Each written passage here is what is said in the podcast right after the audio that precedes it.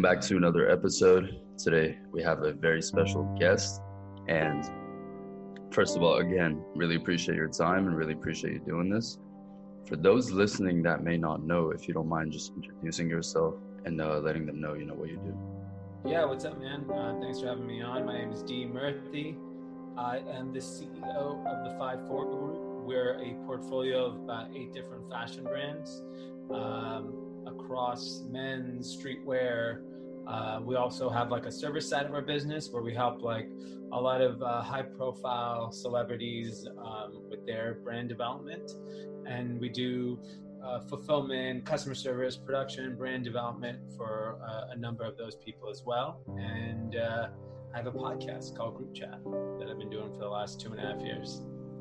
Well, I definitely um, looked into everything that you have your hands in, and the reason why I, you know, wanted you to or introduce yourself is because oftentimes when an entrepreneur is doing various different things, it's kind of hard to categorize themselves into one thing, and I.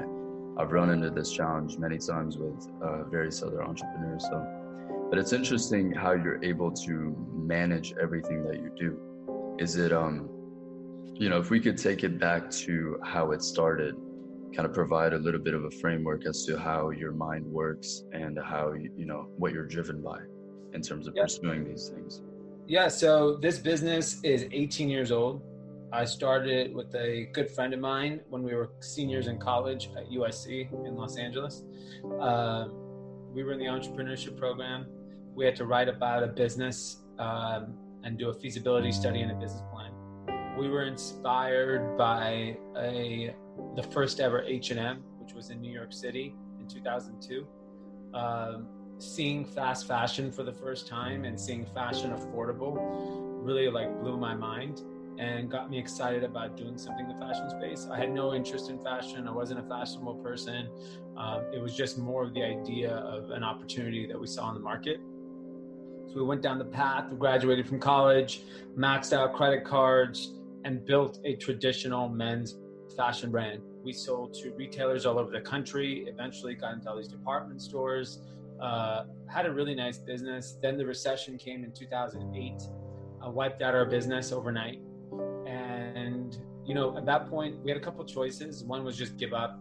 Uh, go get jobs. Uh, the other was try to figure it out. We our business went from like 20 employees to like five employees within six months. Um, and we just threw darts. One of the first darts was we went and launched another brand with um, a television a personality uh, mm-hmm. on a TV show called Fantasy Factory. We launched a brand called Young and Reckless that in 2009 took off.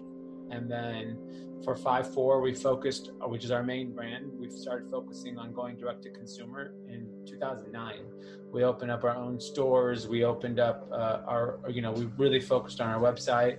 We struggled there. So in 2012 we threw our next dart which was launching the first ever men's fashion subscription service that really changed our whole business because that business over the next few years exploded um, to doing you know nearly 50 million dollars of revenue. And we ended up realizing what we were doing was actually building a platform. Yeah. And instead of i don't believe that there will be mega brands anymore because the consumer has so much choice that everything is fragmented. So you can as a customer based on your interest you can go find whatever brand that speaks to you. So instead of you know our dream was to be the next Ralph Lauren, that's not possible because the next there will be no next Ralph Lauren. There will be no brand that men all over the world wear. I mean, there hasn't been since Ralph Lauren, Tommy Hilfiger, Calvin Klein. Mm-hmm. No brand has ever really reached the transcended yeah. to that level. And that's because retailers control the distribution and had the consumer didn't have choice. Now the consumer has choice, so they're going to go to whatever brand speaks to them. So what we decided to do is use the power that we have built with our platform and launch new brands. We launched a shoe brand called New Republic, an activewear brand called Grand Running Club. We launched, uh, we used that platform to start doing shipping for other big brands. And oh wow! So we do what we're building really is just a, a fashion platform, a consumer platform for our own brands and other brands that we see opportunistic that we can bring on and help scale. That's amazing. Um, at any point during this, uh, during your journey, were you deterred by saturation, or were you deterred by, you know, the competitive nature of the of the fashion industry? Uh, say that in air quotes because you mentioned you got into it because of the opportunity that you saw, not necessarily the the passion or the love for for the game. Yeah, fashion is one of those industries where the barrier to entry is extremely low, so there's unlimited amount of competition. Um, I don't think the competition is not really what was frustrating. I think it's like finding our place in the industry was very, very frustrating. So in the early years, it was figuring out from a retail standpoint where we belong, the price point, the product that would resonate. And then later on, it became about the, the digital revolution was really about how well can we tell what we do on a digital ad. And that became very frustrating because it was just about who can come up with the best ad, not necessarily yeah. who had the best product. So exactly right. Those, those are those are those are some of the challenges we still face today. Where some of our brands, I mean, I think is are incredible, but they still struggle to scale because maybe the digital message we are pushing isn't powerful enough or isn't resonating enough. Right. It's kind of a tricky one. Um, you know, predicting human behavior is, you know, there's billions of dollars behind it, and it's still, it's still a hit or miss. You never really know what takes off. And I, I actually heard you uh, speak in one of the interviews that you've done, where you mentioned um, one of your products that had no one working on it was bringing in majority of the cash and something where you know you thought this was the one um, this was going to be a guaranteed home run didn't necessarily connect at that time. If we could right. talk about you know that level of thinking and um, how you kind of deal with those situations. Yeah i mean i think the problem is is that like in an industry like fashion people get into it because they love the industry they love clothing they love creating and maybe what you create is actually not the best opportunity. And that that for a lot of people is a challenge so sometimes you have to suck it up and do what makes money so that allows you the right or the privilege to actually execute on what you're passionate about you know like there like if you're um you're a single man entrepreneur show you you know you have to decide for yourself um I'm doing my day job to allow me to do my passion at night.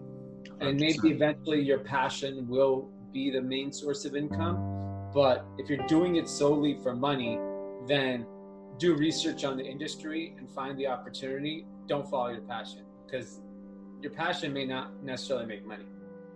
That's 100% right.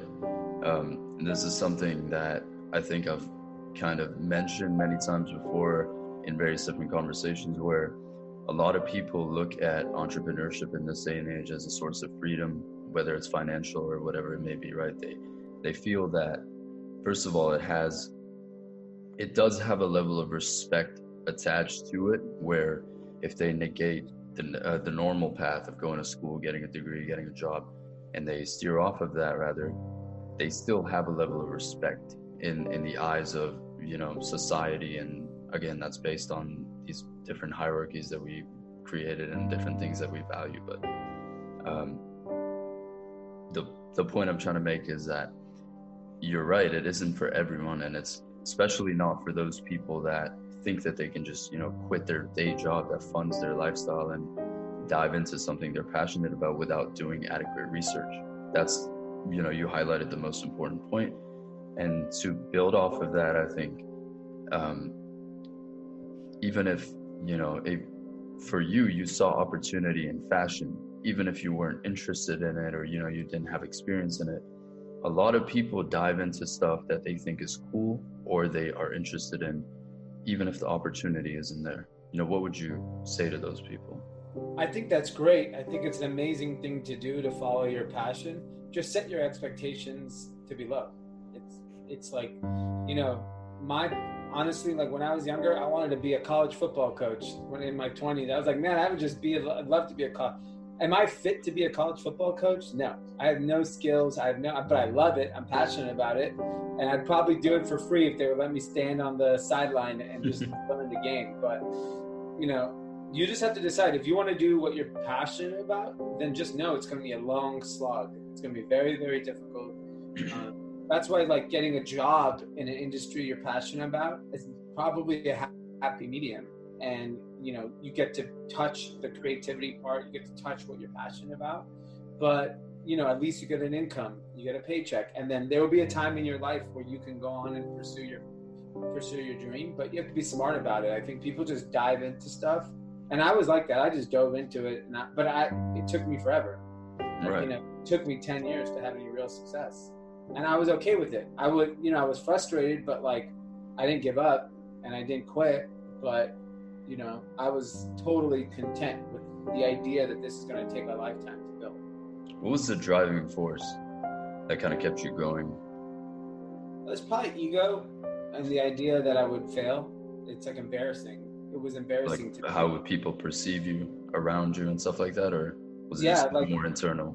No, I think it was exactly that. Like being brutally honest, it's like everyone saw how much effort and time of my life I put into this, and then after all that to walk away, I, I couldn't face I couldn't face that, and I was like, I have to figure it out. Like I don't care. Like I'll do things I don't want to do just so that I can keep this going. You know, I'll go have the uh, uncomfortable conversations. I'll go do things that I don't really think I should be doing, but I have to you do whatever you have to do to survive. You know, that's the beautiful thing about entrepreneurs. They're, they're true survivors. 100%. And uh, how important has it been to connect with the right people along the way? I mean, for me, my relationships and my network is everything. That's the most valuable thing I have. And that's a hundred percent because I put my energy into that from a young age. Like since I was in college, I made it a point to get to know people, build relationships with people. It's funny is when I see young people today, they're so obsessed with connecting with successful people. Successful people don't do shit for you. Mm-hmm. The people that do stuff for you are your peers, are your friends, are people your age, people in the same situation as you are. And that really is like, so what if you know, I don't know, Bill Gates, Bill Gates ain't gonna do anything for you just not that he doesn't want to, he just doesn't. He's so disconnected from where you are in your life. He doesn't even know what to do. He's got like a hundred of you yeah. every day that approach him and stuff like that. Yeah. Yeah, and so you know, I think it's instead of getting to know some successful person, go build relationships with people that are like-minded and think like you and work hard like you, are interested in the same thing as you. Because over time, that peer group will be your circle and that's what happened with me. Everyone's like, "Oh, you're so lucky. You have such a successful friends." That's not by accident. I surrounded myself with people that were like me, and yes, I knew we would all be successful. Like, but I wasn't friends with the most successful person when I was starting out, and it didn't matter. Those people never did anything for me. That's hundred percent accurate, and I'm I'm I'm glad you brought that up because I have I have a few friends that are you know pursuing various different things and they they feel the need to connect with different people um, based on certain expectations that are not realistic. Meaning people aren't just going to put you on. You have to pay your dues in this game. Like you have to, you know, if someone's gone through it and you know if they've if they've paid their dues, if they've done what they've had to do to get to the point where they're at, they're not just going to help you skip steps. They may give you information, I feel like, that could, you know, help you along your journey, but they're not going to literally hold you up. And that rarely happens. I mean, we see, we, we've seen examples of that happening, right? But it's not a common thing that occurs. And I've been fortunate enough to interact with various different um, successful entrepreneurs from all over the world. And I've noticed that they have their own things going on. Like no one's gonna, only you are thinking about yourself as much as you are. Like no one's gonna put you on. And that's something that, you know, the people need to hear more and more. They think that it's just kind of an easy game of clout chasing or whatever you want to call it. Yeah, I mean, I think there's it's nice to know all these fancy people, but that doesn't mean it's good for your career or for your business. Mhm. Uh, I think it's more important to just find people that are in the similar situation as you, and those people are more likely to push you forward. Uh, and and that really ultimately is just like, unfortunately, in the social media age, people are just caught up in like, like you said, clout chasing or whatever it is, because they feel like knowing that person means something, but it doesn't mean anything. Like I know, I know a lot of very, very impressive people. And I don't ever talk about them, and I don't need to because they don't really do anything for me. Like, it's cool that I know them, but then I, you know, there's random people up the street that do more for me than those people. It's another one of those flawed metric systems that we use as a society to gauge how important or how successful someone is. Especially when you're young, I feel like when you have a chip on your shoulder and, uh, and you know, uh, if you strayed off of the normal path, which I still, I'm an advocate of obviously staying in school, getting a degree, getting a job, and then pursuing your passion. But a lot of people who may not have the opportunity to do that, they have more pressure. And then under those circumstances, these low level mm, systems of metric or units of metric rather are used to gauge you know how successful someone is if you have a hundred thousand followers you know whether whether real or whatever people assume that you're on the right path and so they value the perception of other people more than the actual progression Yeah, I mean, that's unfortunately a young person problem. In real life, no one cares.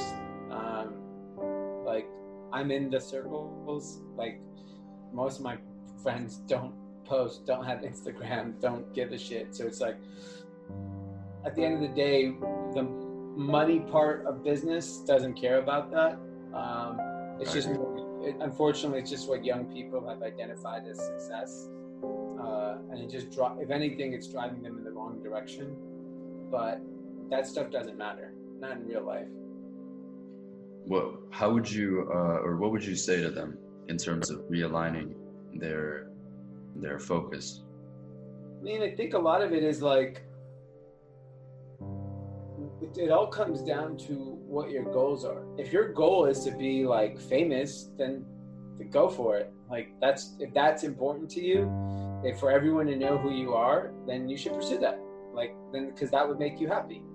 Uh, if your goal is to build a business and let that business give you a life and provide you financial freedom, then you need to focus on that because Instagram followers does not correlate to financial freedom. It just doesn't. And that's so- crazy because that's the title of one of my episodes Really? one of my previous episodes yeah I've talked about that so many times and it's still difficult, right? Like it's it's kind of easy to to say it when you're outside of it and you achieve success and you know you worked hard. But when you're in it, a lot of these people my age, around my age are in it to the point where they're emotionally invested. Like Yeah. Instagram, clout, I don't even like using that term. Social media following has become one of the primary sources of dopamine for them, one of the primary mm. sources of validation, confidence for them. Yeah. And I, I, just want to, you know, I obviously can't help them realign everything. I don't have all the information, but I'm curious to hear, you know, how you think about it. What are what are some good ways to realign that source of dopamine? I mean, I think it's. I think talking to mentors and having that mentor relationship is very, very important because it gives you perspective. Because if you talk to most people who are uh, successful, they might not help you with what you're trying to accomplish in life, but they can give you a lot of perspective. And I think that's where mentorship is very powerful. Is like if you're asking somebody like if someone asked me to like help them build their clothing line i'm not going to do that. No one helped me. Why would i help you? Like are you, are you gonna give me? Are you gonna let me own eighty percent of it? Then I do it, sure. you're not. You're not gonna help. You have to help yourself. But if you want to pick my brain on, you know, how to go through the process and how to think about things and understand life and being an entrepreneur, that I can help on and that I can give you perspective on. And then you have to choose how to do it. But the realignment, unfortunately, is going to come when reality hits you in the face. When you've been pursuing something for so long and it's like the wrong thing. And unfortunately, you can't, when someone is so caught up on something, you can't change their mind, you know? They, it, they have to experience it. For example, everyone uh, thought coronavirus was a hoax, and then you get it, and then you're like, fuck, this thing is a disaster. Like, my life almost got taken away, or my family's life has been taken away because of it. Mm-hmm. And so when it's the same thing when you're told that oh if you have all these followers you're going to be a successful person and you go build the followers and then you still have three jobs and you're broke and you have credit card debt and you're like okay that wasn't the case. And so you, most people don't want to listen. That's just the reality. If people listened we'd have a much better society. Unfortunately people want to believe what they want to believe and you have to just experience the failure yourself I definitely agree. I think um, with the amount of information that's out there, uh, it could be a little bit difficult to really, excuse me, find out or figure out, you know, figure out what's really valuable. Because a lot of stuff is floating around. You see the same things.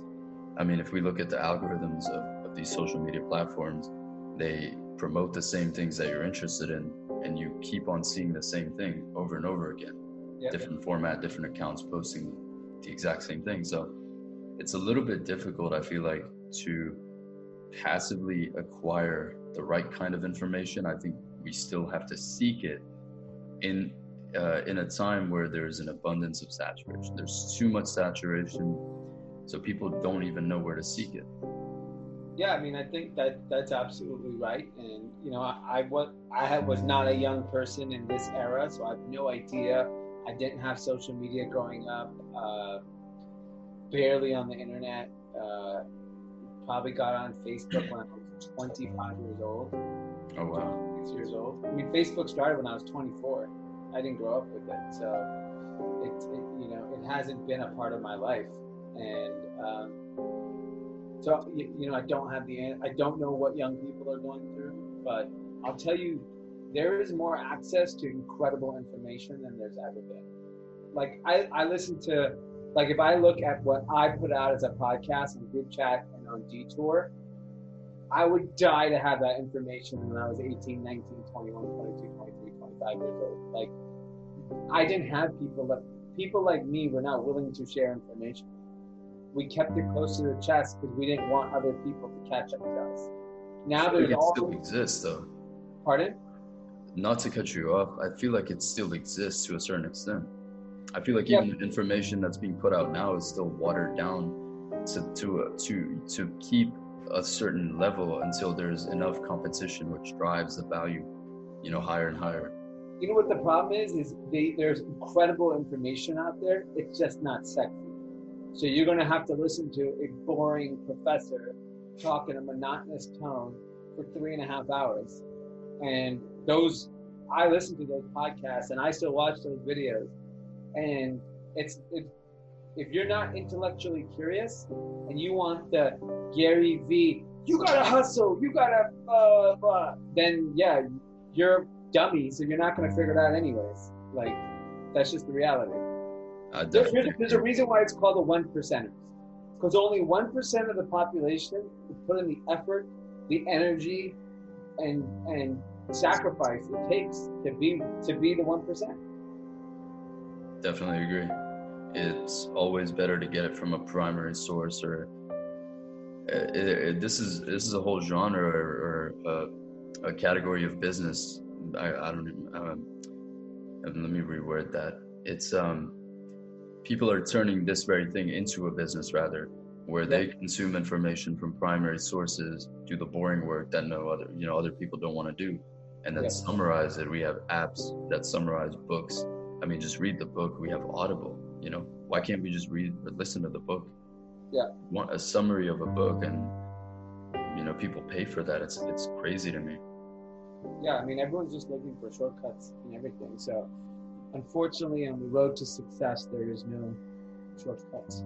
It's a long ass road. Definitely agree. Well, let's close out with um, what has been a significant challenge while starting any of these various clothing brands or companies that you're involved in? Um, I think the the challenge is that everything takes a very very long time. Even when you have all your ducks in a row, and even when you're confident you have the right product, the right brand, everything takes so much time. And what happens with that is you normally don't have enough money, you don't have enough patience, and that really is the biggest challenge is that like we all want instant gratification. You know we, we work on something for so long and we expect it to work. And in most cases it doesn't work. It doesn't mean that it won't work forever. It won't work at all. It just means it just needs to be tweaked. It needs to be iterated. It needs to change a little and you'll get there. But you know it's to me it always comes down to patience. Like there are stuff that like I've been working on for a very, very long time that are just starting to work now. You know, that I'm working on for years. And but I I'll start projects or brands and I'll like this is gonna take me ten years to figure out. And I'm okay with it. And I'll invest ten years. And so I have a very long horizon when it comes to my business and time. So I'm okay with that. Like we we all, you know, I'm a healthy person. I plan to live a long, healthy life. So what's the rush? It was never kind of a short term thing for you. That I want to get it now. You know, I want to be 25 and drive a Ferrari or whatever. Yeah, I mean, I was 26 and drove an Aston Martin, so I did it. So I, uh, and that was not satisfying. Uh, and I, I would say I was very impatient when I started because I saw people around me getting success, and it burned me that it wasn't me. Uh, and then I got to experience it a little, and then it went away. And then i got to experience it again. And now i have a very i think you know having a family and having a, a wife and a child really changes your perspective because now all those things don't matter to me. It really comes down to like quality of life is so valuable to me. And that is number one and the rest is frankly irrelevant. Well i appreciate your time and um, please let them know where they can find you on Instagram or where they can find the podcast. Cool. Uh, at D Murthy on Instagram uh, and Twitter is probably where I'm most active.